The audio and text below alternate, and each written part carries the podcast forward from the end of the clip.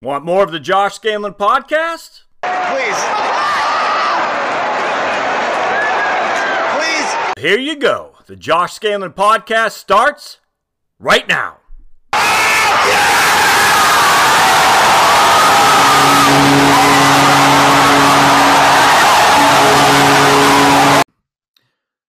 Welcome, my friends, to another edition of the Josh Scandlen podcast. Today, I'm just going to ramble on a little bit about investment management fees and, and how I've come to despise them, frankly. And I hate to sound like this because I think investment management fees make sense if you're getting something for it more than just investments.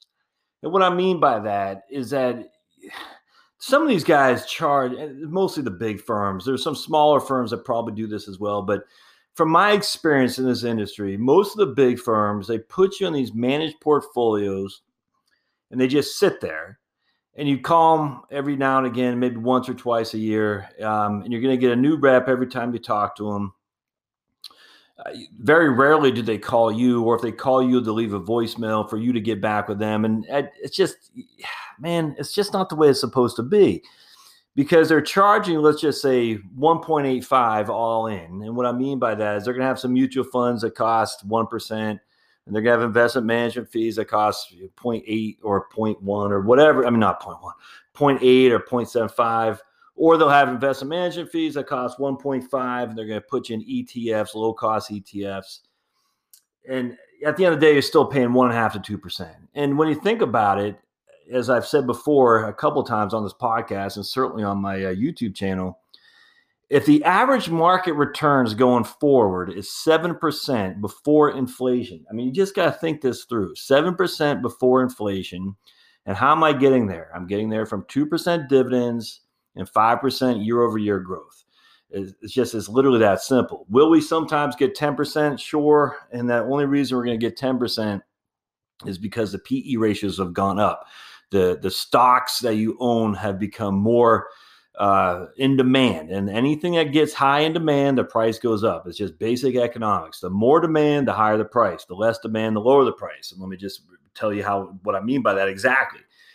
If three people are bidding on one home, the homeowner is going to get a higher price because three people are bidding on it. Thus, there's higher demand if three people are selling a home and only one homeowner is there to, and one only one guy is there to buy it, the price of the homes are going to go down because the supply outnumbers the demand. Does that make sense? So if you got the demand side, three buyers, and the supply side, just one home, the price of the home is going to go up because these three people want to buy that house. If you got the demand side of one buyer and the supply side of three buyers, the price of the house is going to go down because the one buyer is is they're competing against that one guy. It's just basic capitalism and competition. And that's it. That's what happens with demand. The higher the demand, the higher the price. So when stocks, they might go more than 7% because the fundamentals are only 7%, 2% dividends plus 5% year over year earnings growth without question. If it gets to 10%, that means the PE ratios, the demand of the stocks has gone up. And so people are willing to pay more for one dollar of earnings. That's all that means. But that is a fake number. That is not sustainable simply because if earnings goes can if price if the if the money people are willing to pay for a dollar of earnings continues to go up, at some point it's gonna be too high and it'll come back down to normal. Right now it's about 17, the PE ratio for the four 12 months, which is a little bit on the high end, relatively speaking. But given the interest rates are so low, that's not that high at all. In fact, some people can even say it might be undervalued relative to historic historic norm, norms when you look at the interest rates. I'm not. I don't know if I believe that, but I'll just say the, the market is certainly not overly valued like some people are making it seem. However, so if we're looking at seven percent rate of return, and that's all we're getting, unless people suddenly become a lot more uh, eager to pay up to bid up prices to make them higher than when we're looking at seven percent. So if 7% rate of return, all right, we factor in 2% inflation, we'll just use that. So our, our real return's five, 5% real return, of which 2% goes to your investment management. So 40% of your real return is going to your investment management. You can't write that off anymore. Those are not deductible. If they're an IRA, it wasn't deductible anyway, but they're not deductible fees. You can't write them off. And that was one of the things with the investment management industry. They said we could write, you could deduct them. Well, those days are gone. And rightly so, I might add. So is it worth it paying 40% of your net return? And I mean, are you going to are you going to get that in outperformance? The answer is no. It's just it's, it's just not even debatable. Yeah, there will be a guy who does it. There'll be a lady who does it on occasion. You can't know who that person is in advance, and you certainly don't know if that person is going to maintain it. There's just no way. In fact, it's, it's impossible. It's a crapshoot. It's a crapshoot. Um, Joe will get more returns for the first three years, and then Jane.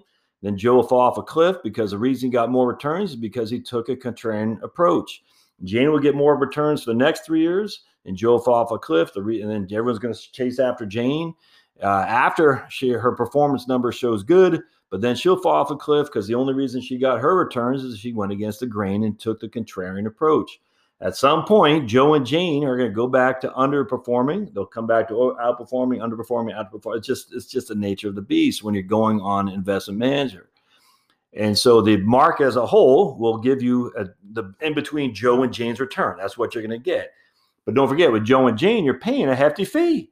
So not only are you going to get some outperformance and some underperformance, when you factor in the fee, you're going to get more underperformance than the market as a whole because the fee is eating 40% of your real return, which is why I don't like investment management fees. Now, the again, so if if you if you're investing for the sake that you're going to outperform, well, just stop. It's just you're not going to get that. Someone's going to show you one of these big firms a benchmark they use to show you how they outperform.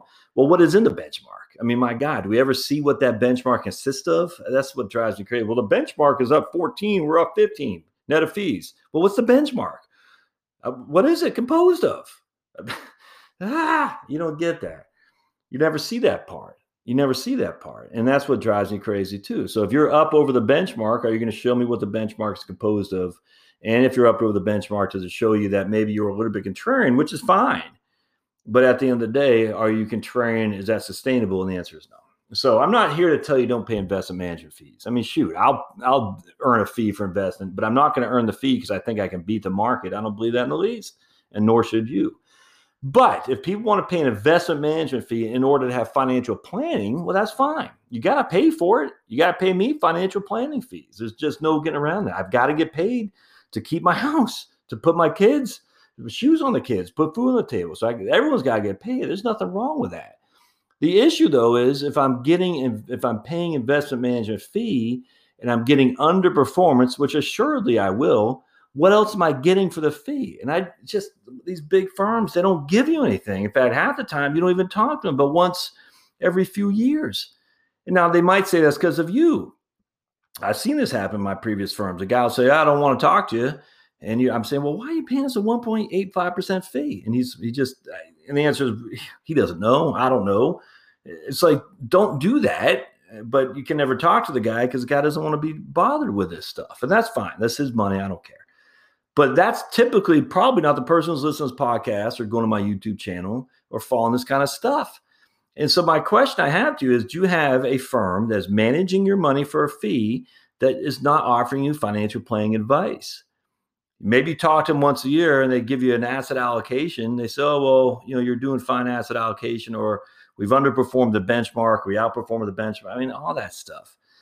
That's not that's that's not worth the fee you're paying. It just is not, my friends. Not and it bothers me because in the in the day of low interest rates and low market returns going forward, which most people believe is going to happen, you're going to have an outlier every year like we had in 2017 but by and large, you're not going to get 10, 12% rates of return just before or after inflation. You're just not going to happen.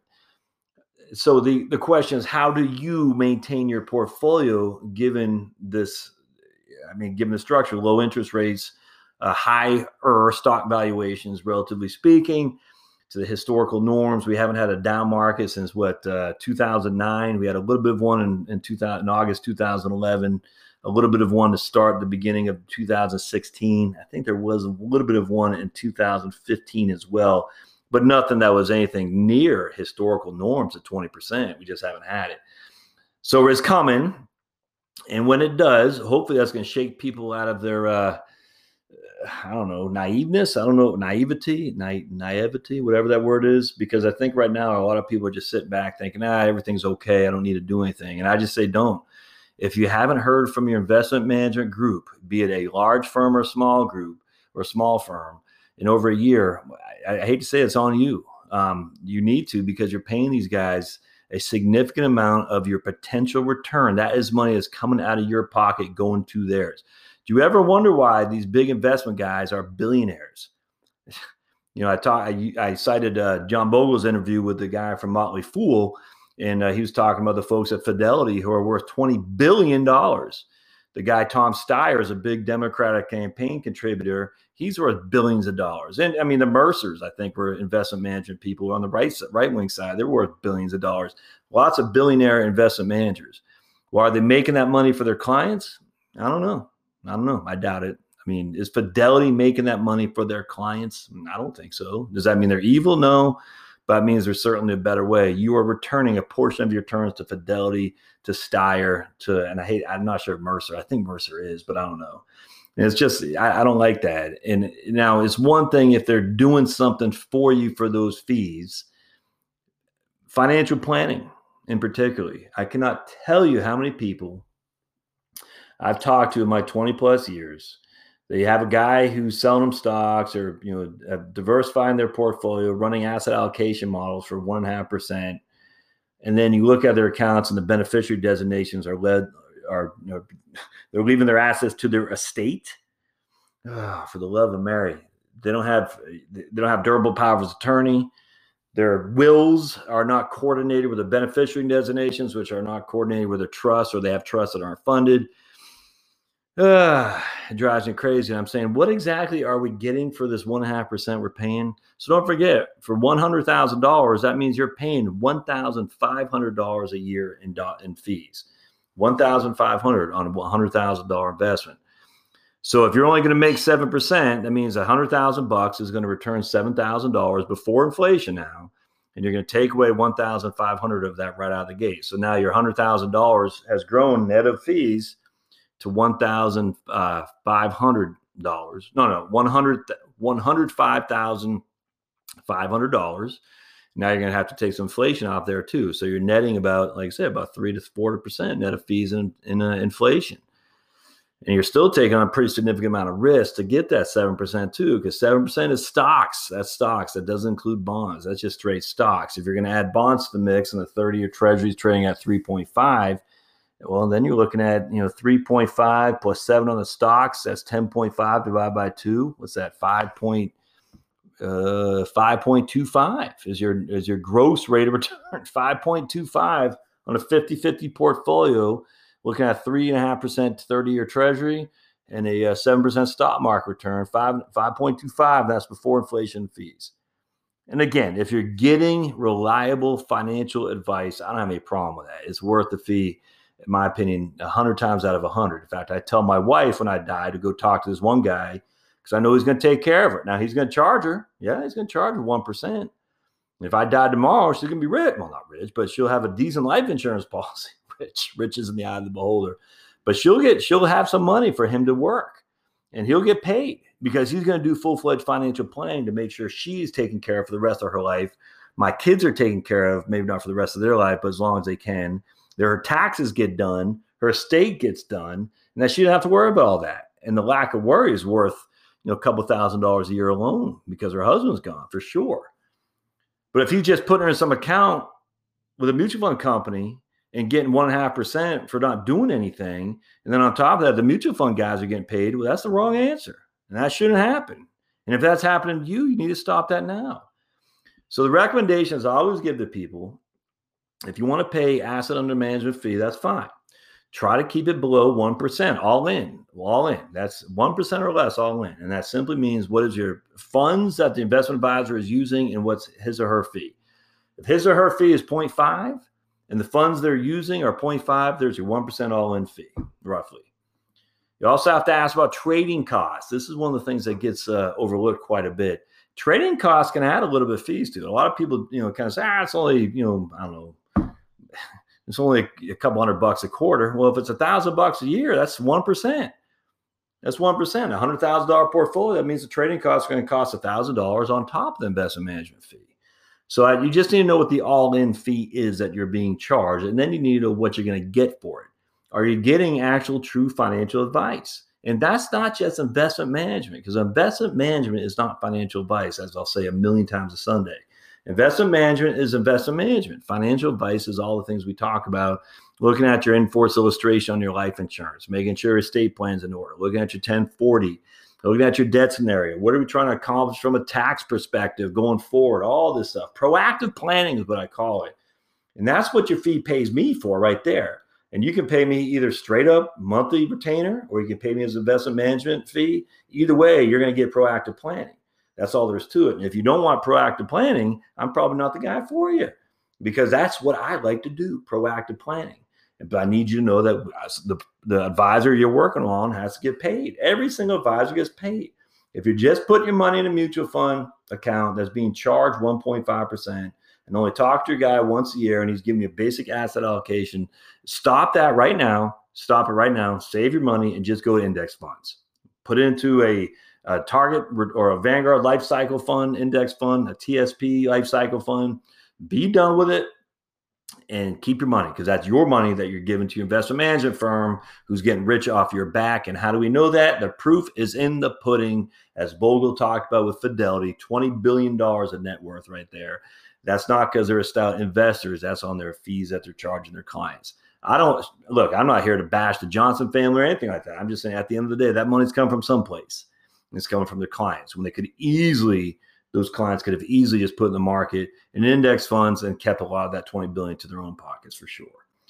All right, so that's my diatribe today, guys. Um, I'll put a song on the day. I haven't thought it through yet. I want to think about a good song. Nothing really came to my mind on top of my head. But it's hockey season. Oh, there's a good song. That yeah, there's. A, I, I, I, I try to avoid the Dropkick Murphys just because they became so trendy. But Black and Gold is a Bruins song they sing. I love it actually because uh, I love hockey and I love the Boston Bruins. And the Bruins just beat Toronto Maple Leafs in Game Four last night, so they're up three games to one against the Leafs. And we're going back to Boston tomorrow uh, for a uh, an actually I think it's a matinee game. So that's pretty. I'm pretty excited by that because man, if the Bruins can advance the playoffs, life is good. So I'll play the. Uh, the Black and Gold song, I think is what's called by Dropkick Murphys. I haven't heard that song for a long time actually, but it's a it's a good song. There's another similar kind of band up in uh, Portland, Maine, where I'm from. That talk about the Portland Pirates, the old American Hockey League team. That uh, that the Maine Mariners were my team growing up in minor league hockey when I was in lived in Maine. The Maine Mariners my minor league team back in the 70s and 80s, and they were uh, a farm team for the Philadelphia Flyers, and they became farm team for the Devils, I think. But I know that at some point they're for the Bruins, if I believe. And they moved to Providence, Rhode Island. So they were gone for a couple years, and then uh, the Maine Civic Center, um, they it was empty. So some some group a group bought uh, a team and brought them to uh, Maine to come the Portland Pirates. And this band up in uh, Portland, I'm drawing a blank. What the Pub Crawlers? The Pub Crawlers had a song for the uh, for the Portland Pirates. Maybe I'll play that one instead, actually. Um, and that was a pretty good song.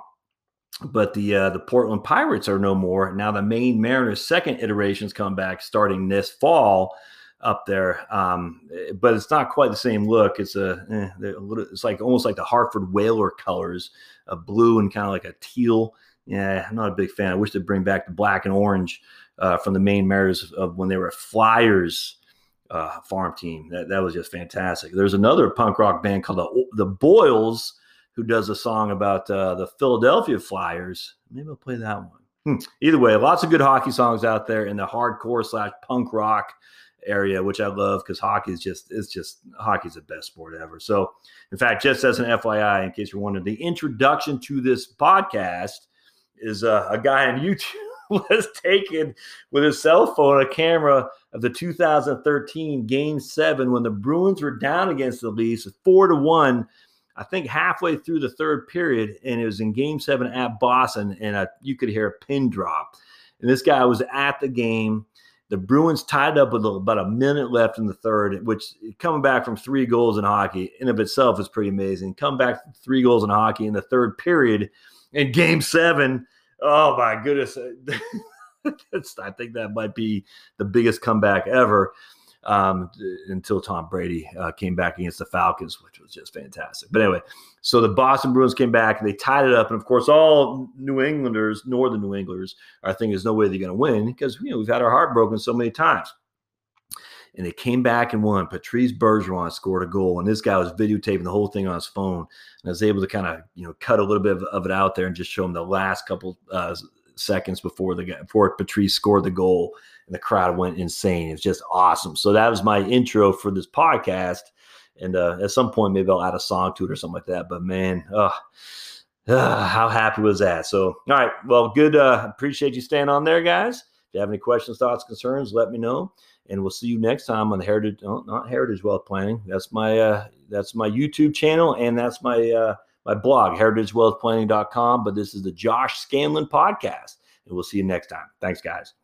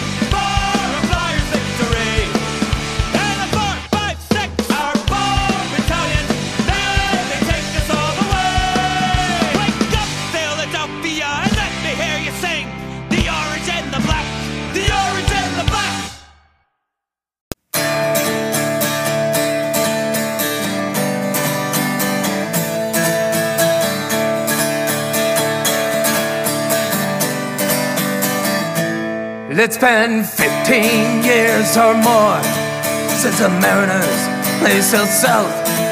And the people cried out in the freezing cold, We need heroes, came the shouts. And up in the distance, and lo and behold, what could it be that we spied? Ship with black sails, strong men on the rails, was a pirate who'd save you or die. And the other two that laced up their sleeves should know to watch their backs. But our port and pirates, the boys are the red and the black. Yeah, the port and pirates, the boys are the red and the black. These men take to the ice like a fish to the sea. They'll bleed not a blink in their eye. Well, faster than falcons are brave without men. They'll make monarchs cry. Sharks howl all night down in the depths to know that our teeth will go blunt. There's cowards in the devils they hear. They'll turn to a package of pups. And the other teams that lace up their skates should know to watch for their backs. But I'm Portland pirates, the boys are the red and the black. Yeah, the Portland pirates, the boys are the red and the black. Between Spring Street, a hold to believe, the civic center will roar. When Nazi and Andrew Shed Martin Brodew guarded the score. They were men, they were giants as they took to the ice. The killer Kamenski was great. And Misha Ricard, who could hit so damn hard. Ken Holst was the man of the state. And the other that laced up their should know to watch their backs. For the port, the pirates, the boys, the red and the black. Yeah, the port, the pirates, the boys, the red and the black.